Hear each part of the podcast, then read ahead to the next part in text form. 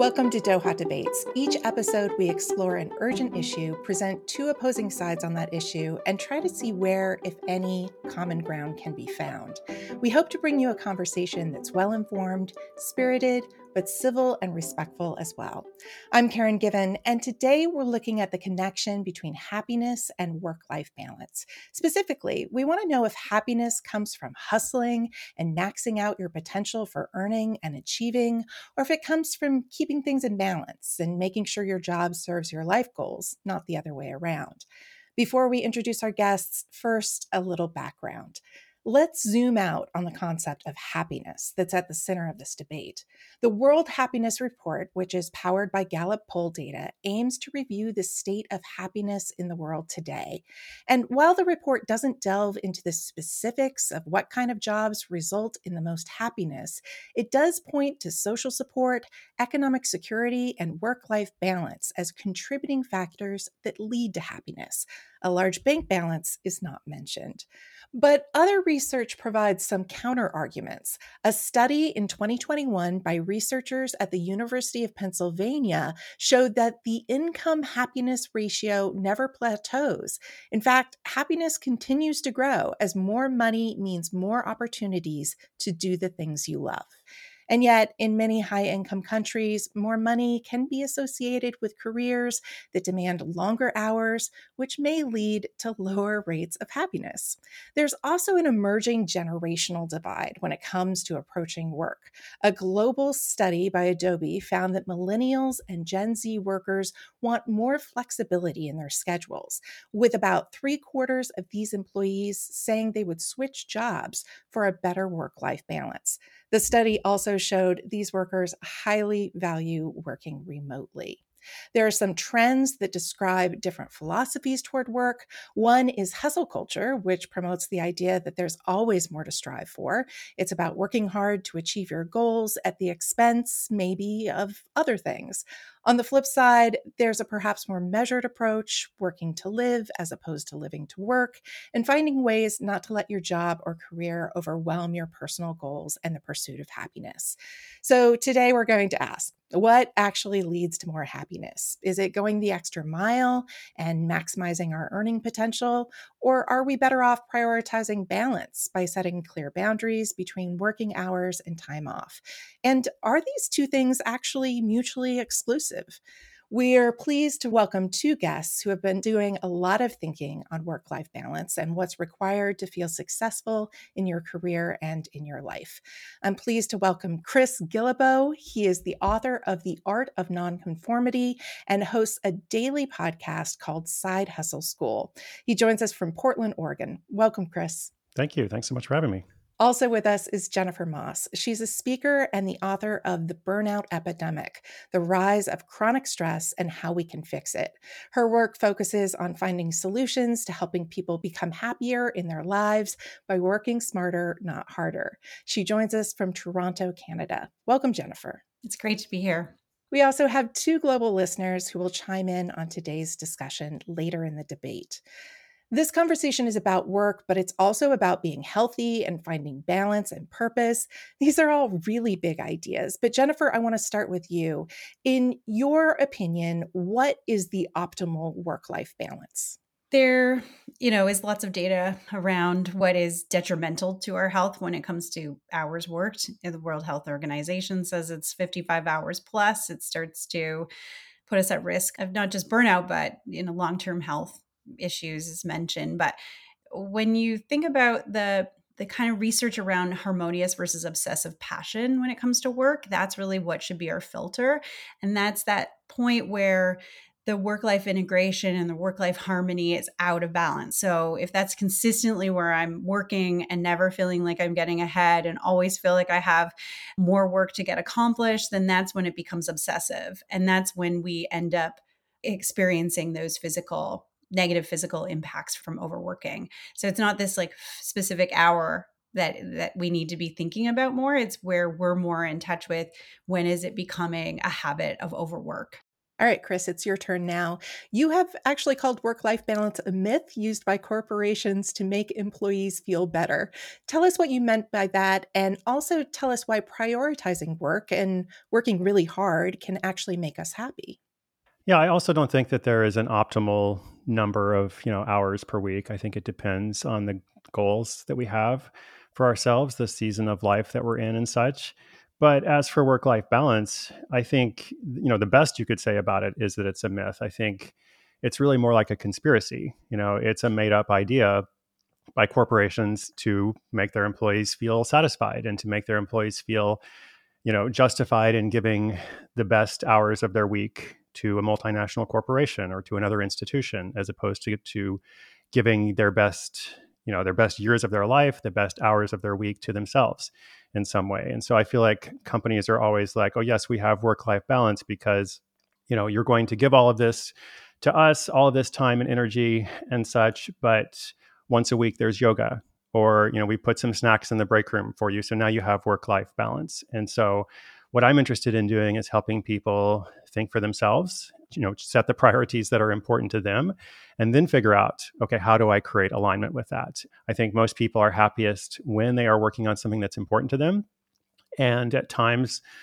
it's worth it to work extra hard or to put in those extra hours for something, especially if you're thinking short term, long term. Like if you're thinking, what do I want to achieve in my life? Okay, maybe I need to actually, you know, for the next season or whatever the time period is, work more hours than I might another time because I want to achieve something that will be easier, better, more satisfying for me for many years to come. And so that's where hustle culture, I think, comes in. Jennifer, what's your take on this? Because I think most of us, maybe all of us, would love to be in fulfilling jobs where we get paid to do what we want to do most, to what we're most passionate about. But sometimes that's just not feasible. Some of us have obligations to our family or need to pay off loans or, you know, simply aren't able to land these jobs that are our dream jobs that might be highly competitive. But on the other hand, if we don't keep striving to land our dream job or to do as Chris says and create something for ourselves, are we quitters who haven't given up on our dreams? So it's interesting what Chris is saying because for me, I think it, meaning can come from any um, sort of goal. We could ha- get meaning out of getting a paycheck. There's lots of people that get meaning out of being paid every week, and that should be something that's valuable to them. For them, being able to provide for their family is extremely meaningful. So it doesn't mean that you know getting paid is there's anything wrong with it. And we we just need to figure out how to extrapolate meaning. And so the, some of the things that i you know spend time talking about is you know how do we create sort of the the job crafting way of looking at our our work? I mean there's great study that looked at uh, those uh, in healthcare that were actually working in maintenance, and some of them were calling themselves patient ambassadors, and they were getting paid the same. They were doing the exact same work. You know, they were they were looking at their job differently and that's what those patient ambassadors did and that ended up increasing life satisfaction job satisfaction they cared differently about the patient they cared differently about their work but was the work different no it was just interpretation so i think you know we can f- find meaning in anything that we do but we can do that without having to overwork and and that's the thing for me that i think from the burnout epidemic and the stuff that i write about is you know avoiding the concept of hustle culture where it's above and beyond and you're working to the point where you're unwell. Um, you don't need to do that to have a life well lived yeah, Chris, where do you put a limit on that? Because burnout is real. Like, I think many of us have experienced it. And so uh, you might be doing a, a, job because you like it. You might be doing a side hustle because it brings you something. But those are still hours out of your day away from your family and away from being able to really take care of yourself. Of course. You know, during the months that I was trying to to kind of build this new business and kind of extrapolate myself from the situation I was in before with the day job you didn't really love, et cetera. He said it was really hard and there's not a magic answer. And I was tired for a little while but you know i actually was able to do this and now i'm so glad i put in that effort like i did have to sacrifice i did have to embrace some challenge but now my life is better because of it and so i think for people who are feeling that struggle like i'm absolutely sympathetic to it i understand and i don't want to tell them this is exactly how you do it but i will say you have to think about how will your life be different in a year if you do nothing Like if you're in this situation where you're already feeling stressed, you're just going to continue being stressed if you don't change your situation. And I always think of this old quote about, you know, nothing changes unless you do. So somehow we have to change to not just accommodate somebody else's system, but to do something to that that advances what's important to us. Jennifer, this all sounds great, but it also sounds exhausting. And it sounds like a lot to live up to for people who are trying to balance, you know, the real needs of their families, feeding their families, keeping their families with a roof over their heads, and exploring these other ideas. I mean, where do you fall in all of this? So, you know, I think what Chris is actually saying is maybe an ideal version of hustle culture that where we're I think it, it, almost needs to be defined by something else. I mean, I like the idea, what Chris is saying, because the idea of that sounds like, okay, well, you can ebb and flow and there's balance, but typically hustle culture is not balanced. It's created an imbalance. We're seeing, you know, people logging in more overtime, almost 9.2 more hours of unpaid time that they're working on these types of projects that they're not, you know, necessarily benefiting from. And when you look at that per week, we're already working 30% more each day to hit our pre COVID goals because we're dealing with burnout and brain fog. So if we are looking to you know, really examine the idea of hustle culture, we have to be real about what that means for people. And typically, it actually means burnout. It means working those extra hours, not just at peak periods in the year. It usually means that they're working on it persistently. And the amount of people that are actually benefiting from their side hustle is shown to be a rare kind of event. Not a lot of people actually end up making money from this side hustle. And people also say that they don't feel as satisfied doing that work than they did when it was a hobby. And if we want to actually increase our happiness set points, this is Tal Ben Shahar's research. What he says is we should be spending two hours at least on our hobbies every single week. And that means that's unpaid focus on just the things that make us happy. So if we're now turning that time that we should be just, you know, putting into our hobbies, that thing that's increasing our happiness set points, and we're working on projects that have statistically unlikely chance of being revenue generating or actually contributing to that overall plan of our you know career uh, long success or a lifelong success then it ends up detracting from our happiness. So i think coming up with a different way of thinking about how do we do this in a balanced way is great. But when we look at what it really means for people and why people have been attracted to it and think that they can everyone can make it and it's this american dream and that reality is a myth that's where i think the danger of language is really playing a role in what people are choosing to pursue and the likelihood of it being truly realized for them Chris, why can't we just let our hobbies be our hobbies? Why do we have to take them on on side hustles and make more money and that that is what's going to make us happy? we absolutely can let our hobbies be our hobbies. In fact, not every hobby makes for a good side hustle. I also, you know, would not encourage someone to persist in something that is not working. So if someone is spending 10 hours a week, you know, on the same project or towards the same endeavor and it's not working, you know, week after week, well they need to make a change, you know. Ultimately they need to do something something different.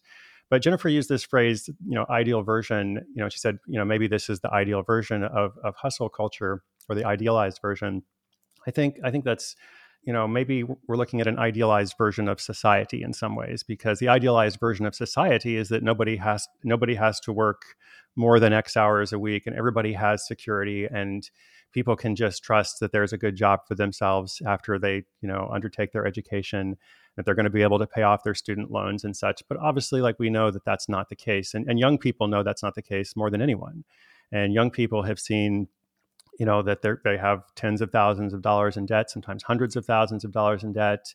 They've just seen kind of the rug pulled out from underneath them, at least in the United States, in terms of the loan forgiveness program. And you know, I guess the question I always have is, what is the alternative? You know, for them, like what what should they do if they should not, you know, try to find a way to make a better living for themselves? Then what then what is the answer? And I, I, don't know a better answer. And so, if there was an idealized society, um, then perhaps everybody could do what they want and we could spend as many hours as we want on hobbies and not everyone needs to be an entrepreneur or necessarily has to be in such. But in the world that we live in, like I like to look at things the way they are, not the way that we would like them to be. I think it is important. And I think young people recognize the importance of, of finding that security. Um, and then the last thing I want to say is does it work? Does it not work? Well, it works for a lot of people. And there are tools. There are so many resources these days. It's so much easier than it used to be. You know, 20 years ago, I started working for myself and I didn't know a lot of other people that were working online. Um, but now, obviously, there's so many resources, free resources. So you don't even have to pay for anything to learn about all kinds of different businesses. And e commerce is huge, and so many different products and services people could offer. So it's a really exciting time. And it doesn't mean that everyone's going to become rich doing it. So if that is what somebody's putting forward, then I would completely disagree with it. But I do think there is something that everyone can do.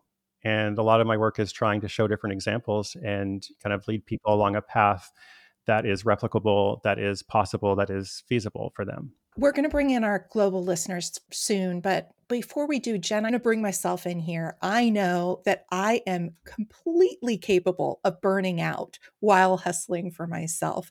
Does hustling for yourself remove the issue of burnout and all the problems it brings? No, and you know, it's I love that you asked that because you, we're actually the most at risk. You know, we're we're high performing people. We tend to, if we are doing something that we're emotionally connected to, which is there's a lot of really good data to say the more we're connected to it, the more it you know it it drives purpose and meaning, which is also helpful for our happiness. And I don't think we can separate hustling for yourself and Uh, like running your own business or starting up a company i mean you can't you can't really separate that. I mean your your startup it's your startup or your company that you're building. It's it still is for yourself but also the company and po- possibly the people that you're you know that are in your company that you're leading. And I have a very difficult time setting boundaries because I want to you know do everything. I want to do it quickly. I want everyone to you know be at the same pace as me. I i like i love it and i'm married to it at times. And it's like this relationship that is both healthy and dysfunctional.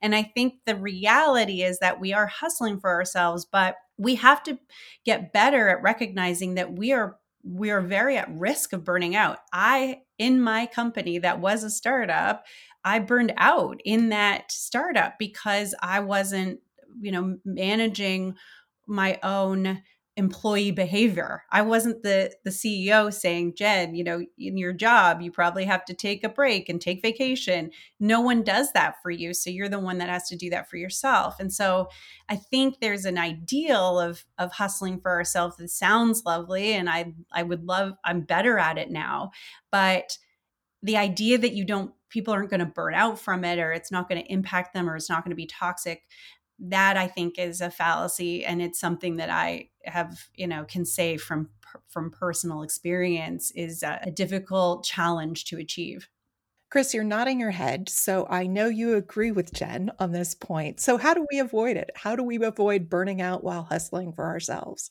Yeah, I mean, no, it's a it's a good point. I also think it's a it's a good problem to have. You know, it's it's not that it's not a problem, but it's a good problem to have in, in any relationship. Know, you use that analogy in any relationship, you're going to have ups and downs. You're going to have problems. You need to kind of work them out. But um, I think a lot of us are also at our happiest when we are evolving and growing and adapting and being open to change. At least that's been the case for me.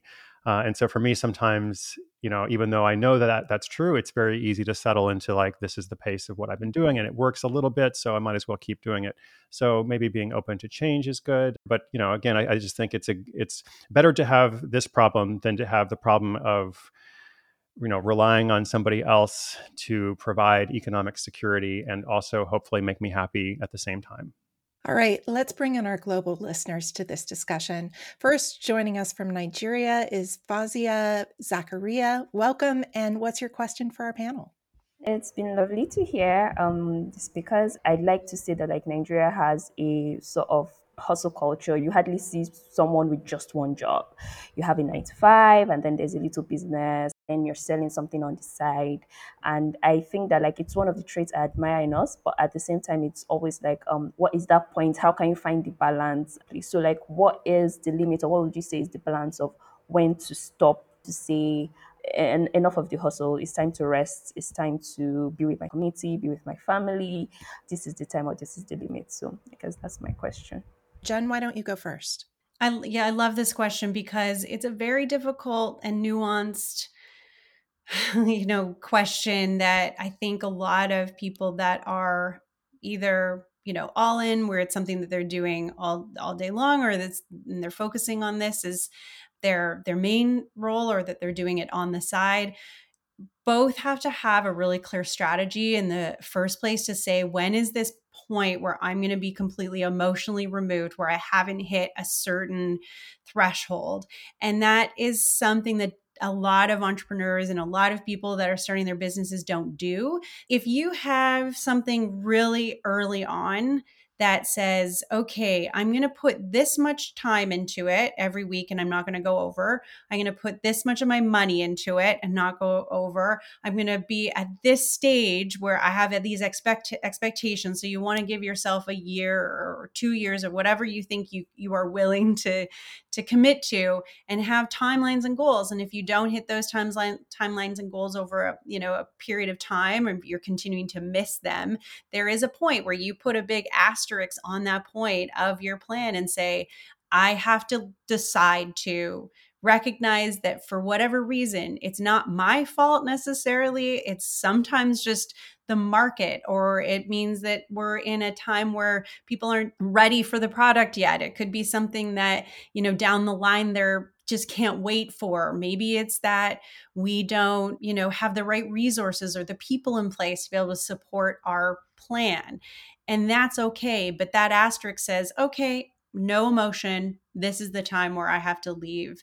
Um, because if not, our marriage, just like a relationship to that kind of work, it's very difficult to separate from. Um, when you're in it and you have a lot of emotion attached to it, it's your, it's almost like your baby that you've raised, and and because you love it so much as a hobby or whatever it is that you did before, you want to end that relationship before you can't be friends with it afterwards. So you don't want to make it so that you hate that thing that you used to love because then you feel demoralized. Um, so creating boundaries around that and making sure that the moment where it feels like it's work and it doesn't feel like you're enjoying it anymore, then that's also a big sign to let it go and have it be what it used to be, which was a place of, you know, joy and purpose and meaning in your life. Chris, I'd really love you to pick up off of that because you have told us all the great benefits of having these side hustles that we can find financial stability with and find joy in. But what happens when they don't work out, when they fail? Like, how do you marry that with your ideas of side hustles are a great thing? Yeah, well, I'd love to pick up on it because when something isn't working, you should stop doing it. I think that's the, the bottom line. If something is not working, and it can also be not just that it's not working, it can also be that your heart is not in it and it's becoming something that's difficult or a burden to you. It should be a joy to you.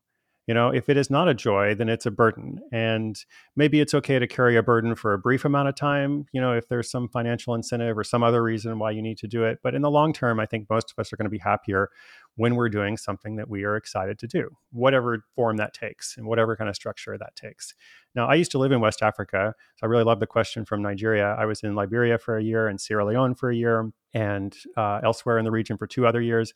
And I always, I always use this as an example of like the times that I spent in villages in Sierra Leone and go around because everyone is an entrepreneur there and everybody is working for themselves one way or another because there is so little formal economy and so i find that very admirable but to the point of you know when is it time to stop and stuff i think it's so important for everybody to have an answer to the question of like why do you get up today? And like what are you working on that that matters in your life? And you know I th- it's so admirable as well that young people are thinking like that now because i think that hasn't always been the case uh, or for people of any age, you know, to be asking themselves that question. I think a lot of people don't have a good answer to like, why do you do the thing that you do every every day?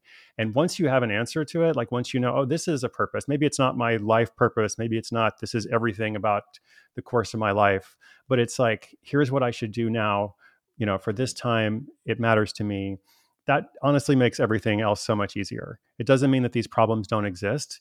It just makes it much easier to manage because The hardest thing is when you're not sure why you're doing something and you don't actually feel purposeful or meaningful for it, and you have the economic struggles on top of everything.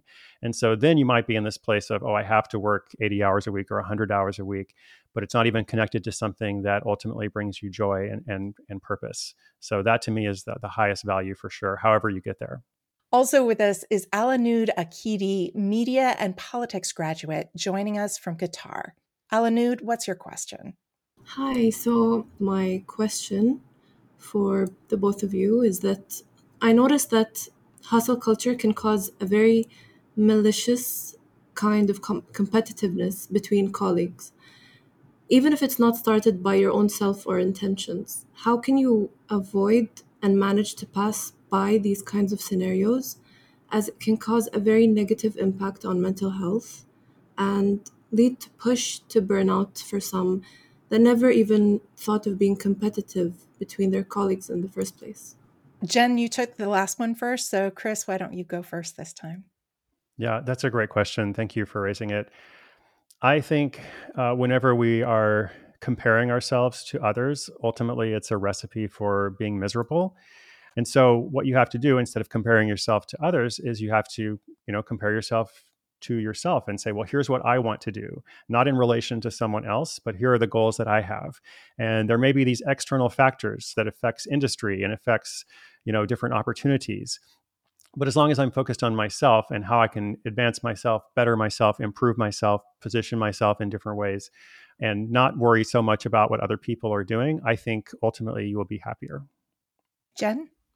So I think that what we find inside of organizations and again this is you know this is hustle culture does expand across corporate it expands in all industries it expands in entrepreneurial it shows up in you know our life and i think self comparison and what chris is saying is a very unfortunate issue that we've seen increase even more, especially with the prevalence of social media. There's a lot of self comparison and it's creating a loneliness epidemic. It's making us very unhealthy.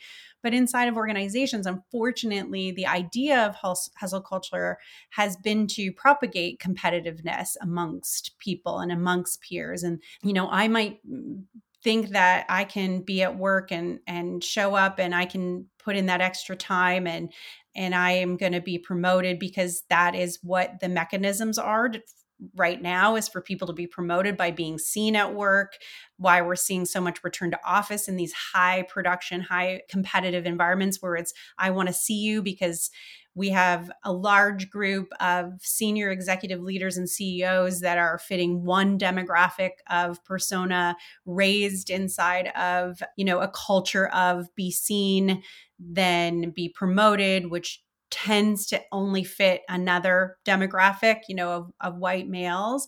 And so what we're unfortunately seeing is that it's creating this real delta between those who are working remotely, which tends to be more women right now. 41% of women worked from uh, remotely, major- majority of the time last year versus 28% of males. And when you see this, again, this competitiveness there's separation amongst people, and and then you add hustle culture as the language around that, it just disenfranchises groups. And so we need to start looking at what is celebrated in the workplace people taking you know the time that they need to get productive rest should be celebrated versus the person that's always there in the office the person that disconnects as part of the the social norms that we've all created inside of our organization is celebrated versus the people that you know are constantly checking in. We we have to celebrate the behaviors that we want to see because competitive environments we see are less likely to be you know revenue as as successful from a revenue generating standpoint from a shareholder value.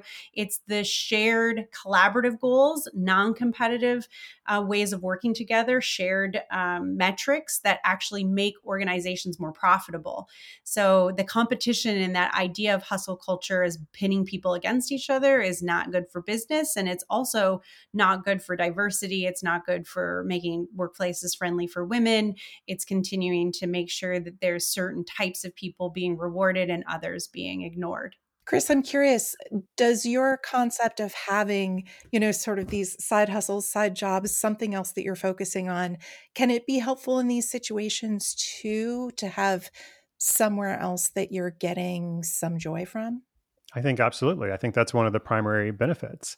I think, you know, in our in our day job, whatever our primary commitment is, then we're using certain skills, we're working with certain people, we're communicating in a certain way, and we have other skills and other kinds of communication and maybe more we're more outgoing or more introverted and we're kind of drawing on a certain energy you know for what we do for one of those tasks. And so if we do something a little bit different for the other task it often you know makes you happier to use a different part of your brain or to do something that's a little bit different. Or if you're always working on the computer you know doing something that's a little bit more hands on or artsy can be helpful or vice versa.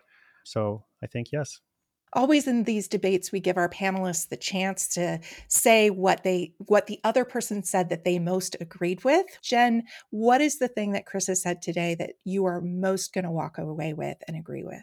Yeah it's been it's been a pleasure. We definitely haven't walked away wanting to i think to uh to like think that the other is completely wrong or i think there's a lot of i think there's a lot of what chris said that i agree with in that you know if we're thinking of about the best case scenario for hustle culture, it is that we're we're doing that work for ourselves and then sometimes that ebbs and flows and you know sometimes it's going to be hard work and and that it's just about maintaining balance but i have to say that i wouldn't change a thing about my you know job i love my job so much and even though there's times where i probably am part of the hustle culture i wouldn't change a thing. So I think what um, like I loved about what Chris is saying is just that you can have your kind of your cake and eat it too. You just have to be really careful that you don't burn out. And Chris, same question to you. What is it that you'll walk away from this conversation with and say, that was a good point by Jen. I should I should push it out there some more. Absolutely, several things, several things. No, I really enjoyed it, and uh, I, have definitely learned a lot from Jen on, this conversation. And I like what she said about, you know, the ideal version of things. And I think, you know, Jen, you you are the ideal version of someone who has built a life for yourself and a job for yourself that reflects you know your your skills your unique talents your ambitions something you enjoy right? This is this is the goal right? Like you have you have followed a passion and you have aligned it with skills and and found a way to make it valuable to other people as well. Like that to me is is is the goal. It's like the exemplary um, of all of that so uh, several things but that's that's the first one i thought of Wonderful, wonderful. Thank you, everyone. Thanks to our guests, Chris Guillebeau and Jennifer Moss. And thanks to our global listeners, Alanud Akidi and Fazia Zakaria. Thanks for listening to Doha Debates. I'm your host, Karen Given. Doha Debates is a production of Qatar Foundation. Our podcast is produced by FP Studios and Doha Debates. Our producers include Julian Hayda, Mandy Lester, and Claudia Tatey. And special thanks to James Wally. FP Studios managing director is Rob Sachs. Our executive producers are Katrine Dermody, Japhet Weeks, Amjad Atallah, and Jigar Mehta. To learn more about Doha Debates, please head to dohadebates.com, where you can find out more about our other podcasts, short films, upcoming events, and more. Please follow and review this podcast, share it with someone, and see what they think of the arguments you just heard. So until we meet again, I'm Karen Given. Thanks for listening.